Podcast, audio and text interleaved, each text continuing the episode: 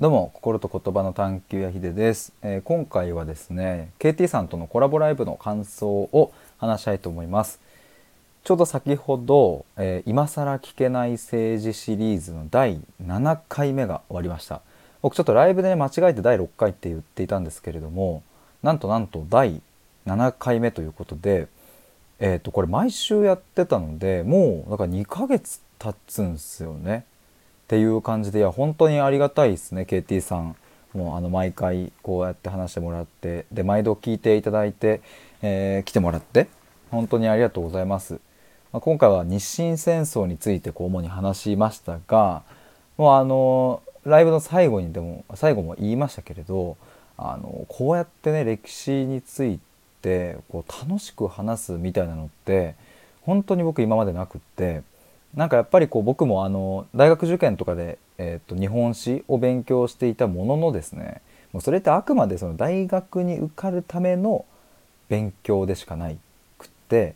で、まあ、さらに言うとそのぶっちゃけ日本史の流れなんて1ミリも覚えてなくてもあの、まあ、そこそこ点数取れちゃうんですよね。あのセンター試験にしても一般受験にしても。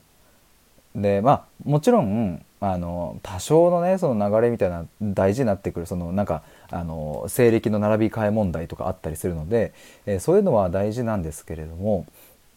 なんかその時の時代どうなってたのかとかうんと KT さんもその中国兄貴っていう感じの表現してくれたり、えー、となんかオラオラこう欧米がやってきてすげえなんかあの不平等条約の話とかもねなんかこうヤンキーみたいなオラオラ来てみたいなお前これやれよみたいな感じだったみたいなそういうポップな表現に置き換わった時になんかものすごいこうスッと入ってくる感じがしてまあこれはね本当になんかこういう経験をこの年になってできるっていうのは、まあ、そもそもそれ自体が本当貴重だなって思ってますしで、まあ、実際にあのライブに来てくださった方もコメントしてましたがなんかね自分のお子さんに聞かせたいって言ってる方がいてで僕もねこれ自分のあの、まあ、僕は子供いないですけれど自分がね子供だった時に聞かせたいなと思いました。で特にその大学受験の時とか、まあ、高校受験もそうかもしれないですね。そういう時とかにこれを聞かせたらあ日本史ってこんな勉強の仕方あるんだこれこんな面白いんだっていうのが、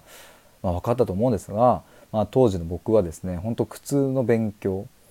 そしてなんで日本史なんて勉強するのか意味がわからないと思っていたんですけれども、まあ、今こうして勉強している、まあ、話を聞かせてもらってるのは僕の目的はですね今この現代2022年の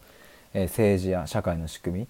えどうして今こうやって民主主義で回っているのかとか世界との関わりはどうなのかとか、まあ、そういうことを知りたいという目的のもと聞いているので、まあ、そこに全部こうつながっていくんだな歴史はっていうことがもう今えー、まだまだその現代までたどり着いてないですけれどもすでにそんなことがこうもう分かってきたし日本史まあ世界史もかそうやって歴史を勉強することって自分にものすごくこう関わりのあることの一つなんだなっていうことが、まあ、この第7回までやってきてとてもとても痛感するところです。まあ、ということでですね、まあ、また毎度のことをやるんですけれどなんとなんと来週も、えー、すでに日程が決まりましてですね、えーと、9月の、えー、5日月曜日の夜9時半から、えー、やりたいと思います。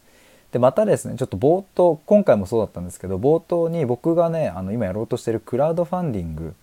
えーと、がんの人たちに、えー、がんと向き合っている人たちに向けての、え、クラウドファンディングをやるんですけれどもその話をちょっと冒頭にまたしたいと思いますので、まあ、政治についての話はですねおそらくまた、え、9時45分ぐらいから始めて、え、また10時45分くらいまでで、え、話すとことになると思います。もしよかったらですね最初のそのクラウドファンディングの話とかもぜひ聞いていただきたいので、え、9時半ですね9月5日の9時半に来ていただけると嬉しいです。ということで最後まで聞いてくださりありがとうございました。概要欄にあの過去のアーカイブ載っけておきますので是非聞いてもらえると嬉しいです。以上です。